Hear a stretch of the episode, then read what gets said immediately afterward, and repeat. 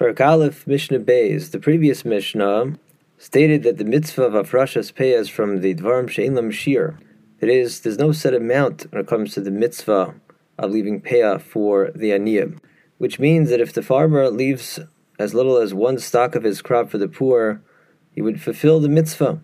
Our Mishnah comes to teach that that's true on the biblical level. The Rabbanan, however, did set a minimum amount for this mitzvah. The Mishnah states, Ein pochsin lepeah mishishim. The Rabbanan said that a person should leave over no less than a sixtieth of his crop as peah. V'yafal pisham ein lepeah shiur. Even though we said in the previous Mishnah that there's no set amount when it comes to the mitzvah of peah.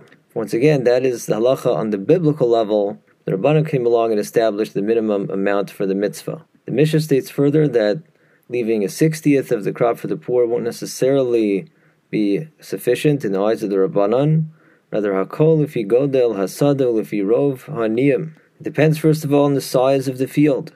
If the crop is so large that after he leaves the sixtieth, you're granted the sixtieth, of course, will be larger in proportion.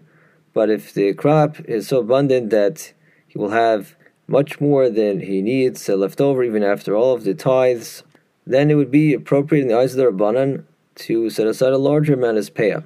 In addition, it depends on the number of aniyim. How many poor people depend upon his uh, gift of peah?